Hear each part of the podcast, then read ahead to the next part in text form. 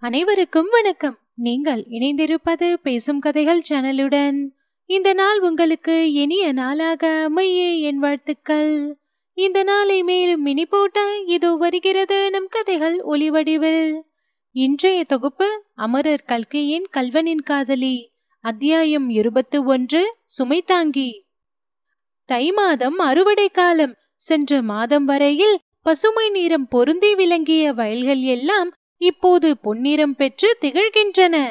நெற்கதிர்களின் பாரத்தால் பயிர்கள் வயல்களில் சாய்ந்து கிடக்கின்றன.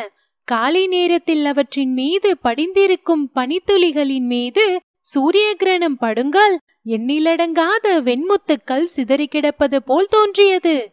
வயல் வரப்புகளில் நடந்து போனால் பசும்புல்லில் படிந்திருக்கும் பனித்துளிகள் காலில் படும்போது ஜிலு ஜிலுவென்று வெகு சுகமாயிருக்கிறது. சில வரப்புகளில் துவரஞ்செடிகள் செழிப்பாக வளர்ந்திருக்கின்றன.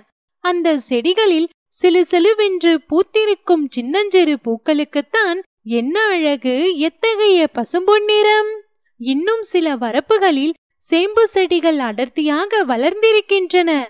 அவற்றின் இலைகளுக்கு என்ன மிருதுத்தன்மை? அந்த இலைகளின் மீது அப்படியும் இப்படியும் ஊசலாடிக் கொண்டிருக்கும் பனித்துளிகளை நாளெல்லாம் பார்த்து கொண்டிருந்தாலும் அழுக்காது. ஆனால் அந்த பனித்துளிகள்தான் நேரமாக ஆக வெயில் ஏற ஏற மாயமாய் மறைந்து போகின்றன. கதிர்கள் நன்றாக முற்றிவிட்ட வயல்களில் அதிகாலையில் ஆட்கள் இறங்கி அறுக்கத் தொடங்குகிறார்கள். அப்படி அறுவடையாகும் வயல்களில் இருந்து கம் என்று புது வைக்கோலின் மனம் வீசுகின்றது. அந்த வாசனையை முகர்ந்து கொண்டு அந்த காட்சியை பார்த்து கொண்டு வாழ்நாள் எல்லாம் கழித்து விடலாம் போல் தோன்றுகிறது. சூரியன் உச்சிவானத்தை அடையும் போது அறுப்பதை நிறுத்துகிறார்கள். அறுத்த பயிர்களை கட்டுக்கட்டாய் கட்டுகிறார்கள். பிறகு அந்த கட்டுகளை தலையில் சுமந்து கொண்டு போய் களத்தில் போடுகிறார்கள். திருமகள் செந்தாமரையில் வசிப்பதாக கேட்டிருக்கிறோம். வருஷத்திலே பத்து மாதத்துக்கு இது உண்மையாயிருக்கலாம். ஆனால் தை மாசி மாதங்களில் மட்டும் நன்சை நில பிரதேசங்களில் உள்ள நெற்களங்களிலேதான் அவள் வசிக்க வேண்டும். அந்த மாதங்களில் நெற்களங்களின் காட்சி அவ்வளவு அழகாகவும் லக்ஷ்மி விலாசம் பொருந்தியும் இருக்கும். களத்தில் சில இடங்களில் டபார் டபார் என்று அடித்துக் கொண்டிருக்கிறார்கள். தானியம் முதிர்ந்ததும் வைக்கோலை போர் போராய் போடுகிறார்கள். நெல்லை குவித்து குவியல் குவியலாய் செய்கிறார்கள். களத்துக்கு நடுவில் ஒரு பெரிய ஆலமரம் விழுதுகள் விட்டு இறங்கி விஸ்தாரமாக படர்ந்திருந்தது. அதன் கிளைகளில் காக்கைகளும் குருவிகளும் இன்னும் பலவிதமான பட்சிகளும் அமர்ந்து கீதம் இசைத்துக் கொண்டிருந்தன. ஆமாம் அவ்வேளையில் காக்கை கத்துவது கூட நல்ல சங்கீதமாகவே தோன்றுகிறது. புள்ளினங்கள் தங்களுடைய இறகுகளை அடித்துக் கொள்ளும் சப்தம் காதுக்கு இன்னிசையாய் துணிக்கின்றது. அந்த ஆலமரத்தின் அடியில் அங்கங்கே சில ஸ்திரீகள் எதிரில் கூடைகளுடன் உட்கார்ந்திருப்பதை காணலாம். இவர்களுக்கு அங்காடிக்காரிகள் என்று பெயர். இவர்கள் வைத்திருக்கும் ஒவ்வொரு கூடையும் ஒரு சின்ன கடை. அதில் வறுத்த கடலைக்கொட்டை வேக வைத்த சர்க்கரை வள்ளி கிழங்கு சுட்ட சோளக்கொண்டை வெற்றிலைப்பாக்கு புகையிலை இவையெல்லாம் இருக்கும். இவற்றை அவர்கள் நெல்லுக்கு விற்பார்கள். லாபம் தம்பிடிக்கு தம்பிடிதான்.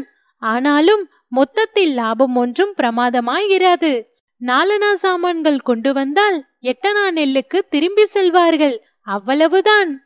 இம்மாதிரி அங்காடி விற்கும் பெண் பிள்ளை ஒருத்தியை தொடர்ந்து போகும் அவசியம் நமக்கு இப்போது ஏற்பட்டிருக்கிறது. அவள் களத்தில் தனக்கு பக்கத்தில் இருந்த இன்னொரு அங்காடிக்காரியிடம் சண்டை போட்டுக்கொண்டு சீ உன்னை சொல்லி என்ன பிரயோஜனம்? உன்னை படைச்சானே பிரம்மா அவனை சொல்லணும் என்று கடுமையாய் பேசிவிட்டு அங்காடி கூடையை எடுத்து தலையில் வைத்துக்கொண்டு விறுவிறு என்று நடக்கத் தொடங்கினாள்.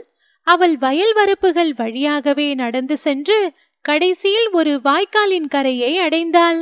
அந்த வாய்க்காலின் இருபுறமும் அடர்த்தியாக காடு மண்டியிருந்தது. கரையோடு ஒரு ஒற்றையடி பாதை போயிற்று. கூடைக்காரி அந்த பாதையோடு போனாள். கொஞ்ச தூரம் நடந்த பிற்பாடு அந்த பெரிய வாய்க்காலில் இருந்து இன்னொரு சின்ன வாய்க்கால் பிரியும் இடம் வந்தது. அப்படி பிரியும் இடத்தில் ஒரு மதகு இருந்தது. கூடைக்காரி அந்த மதகண்டை வந்ததும் ஆவலுடன் உற்று பார்த்தாள். அந்த மதகின் மேல் ஒரு முழு ரூபாய் பல பலவென்று மின்னிக் கொண்டிருந்தது.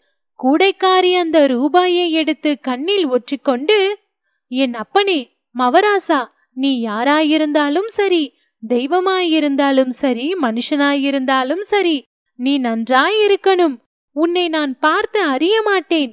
ஒரு நாளைக்கு நீ அசரீரி வாக்கு மாதிரி சொன்னாய். அதன்படியே நானும் இரண்டு நாளைக்கு ஒரு தடவை இங்கே வரேன். நீயும் ஒவ்வொரு ரூபாய் படி அளக்கிறாய் சாமி ஆண்டவனே என் காலமெல்லாம் இப்படியே போயிண்டிருந்தா நான் சாகரத்துக்குள்ள முழுசா ஒரு ஆயிரம் ரூபாய் சேர்த்திருவேன். அப்புறம் என்னை யார் என்ன கேட்கிறது? என்று இவ்விதம் புலம்பிக் கொண்டே கூடையில் இருந்த நிலக்கடலை சக்கரவள்ளி கிழங்கு எல்லாவற்றையும் எடுத்து மதகின் மேல் வைத்துவிட்டு கடைசியாக ஒரு சோற்று மூட்டையும் எடுத்து வைத்தாள். பிறகு சாமி ஆண்டவனே காப்பாத்து! என்று இரண்டு கன்னத்திலும் போட்டுக்கொண்டு பெரும் கூடையுடன் கிளம்பி சென்றாள். அவள் போய் சற்று நேரத்துக்கெல்லாம் புதரை விலக்கிக் கொண்டு முத்தையன் வெளியில் வந்தான். மதகின் மேல் காலை தொங்க போட்டுக்கொண்டு உட்கார்ந்தான். சாவகாசமாக நிலக்கடலையை உரித்து தின்னத் தொடங்கினான். அப்போது ஒரு மரத்தில் ஏதோ சலசலவென்று சத்தம் கேட்கவே முத்தையன் பளிச்சென்று குதித்து எழுந்து இடுப்பில் செருகியிருந்த கத்தியை கையில் எடுத்தான். சாமி சாமி நான் தான் சொக்கன் என்று சொல்லிக்கொண்டே குறவன் சொக்கன் முன்வந்தான் அடே முட்டாள் கண்ட இடத்திலெல்லாம் நீ என்னை தேடிக்கொண்டு வரக்கூடாது என்று சொல்லியிருக்கிறேனே. ஏன் இங்கு வந்தாய்? என்று கேட்டான் முத்தையன். இல்லைங்க சாமி அந்த ஆளு சொன்னானே அது வந்திருக்கு பணத்தோட வந்திருக்கு என்றான் சொக்கன். சரி சாயங்காலம் சூரியன் மறையிற சமயத்துக்கு சுமை தாங்கிக்கிட்ட அழைத்து கொண்டு வா இப்போது இங்கே நிற்காதே போ என்றதும் சொக்கன் அப்படியே ஆகட்டும் சாமி என்று சொல்லிவிட்டு போனான். அன்று சாயங்காலம் முன்னே லாக்கப்பில் இருந்து முத்தையன் தப்பித்து சென்ற இரவில் அவன் படுத்து தூங்கிய அதே சுமைதாங்கி மேடையில் ஒரு ஆசாமி உட்கார்ந்து அப்புறம் இப்புறம் பார்த்து முழித்துக் கொண்டிருந்தான். பொழுது சாய சாய அவனுடைய கவலையும் அதிகமாகிக் கொண்டிருந்தது. கடைசியில் சுமைதாங்கியின் பின்புறத்தில் ஏதோ சத்தம் கேட்டு அவன் திரும்பி பார்க்க அங்கே முகமூடி அணிந்த ஒரு உருவம் கையில் கத்தியுடன் நிற்க காணவும் உதறியடித்துக் கொண்டு எழுந்தான். நல்ல வேளையாக அந்த உருவத்துக்கு பின்னால் குறவன் சொக்கனும் தென்படவே அவனுடைய படபடப்பு ஒருவாறு அடங்கியது. என்ன ஐயா எங்கே வந்தே? சீக்கிரம் சொல்லு என்றான் முத்தையன். "ஒ- ஒ- ஒண்ணுமில்ல வ- வந்து என்றான் அந்த ஆசாமி. நான் நான் நாசமா போச்சு என்றான் முத்தையன். கொஞ்சம் நெ- நெக்கு தெத்து. கொஞ்சம் தெத்தா? ஜாஸ்தியா இருந்தால் இன்னும் அது எப்படி இருக்குமோ? போகட்டும் எங்கே வந்தே சொல்லித்தல. உன்னை ப- ப- பார்க்க தான் வ- வந்தேன். சரி பார்த்தாச்சா போகலாமா? பொ- பொறுப்பா புலிக்குட்டி எஜமான் பணம் கொடுத்திருக்காரு. சரி கொடுத்து தொல. அந்த ஆசாமி மடியில் இருந்த பண நோட்டுகளை எடுத்து முத்தையனிடம் கொடுத்தான். வந்து க- காரியத்தை மு- முடிச்சிடுங்க. இந்த சமயத்தில் குறவன் குறுக்கிட்டு இதோ பாருங்க ஐயா நீங்க சமாசாரம் சொல்றதுக்குள்ளே பொழுது விடிஞ்சு போயிடும். என்கிட்ட தான் எல்லா சமாசாரமும் சொல்லிட்டீங்களே. நான் விவரமா சொல்லி போடுறேன். நீங்க போய் வாருங்க என்று சொன்னான். அந்த ஆசாமி "அ- அ- அப்படியானால் சரி என்று சொன்னான். பிறகு குறவனை சமிக்கை செய்து அருகில் அழைத்து அவன் காதோடு அந்த பொம்பளைய ஃபைனல் பண்ணிவிடணும் என்று கூறினான்.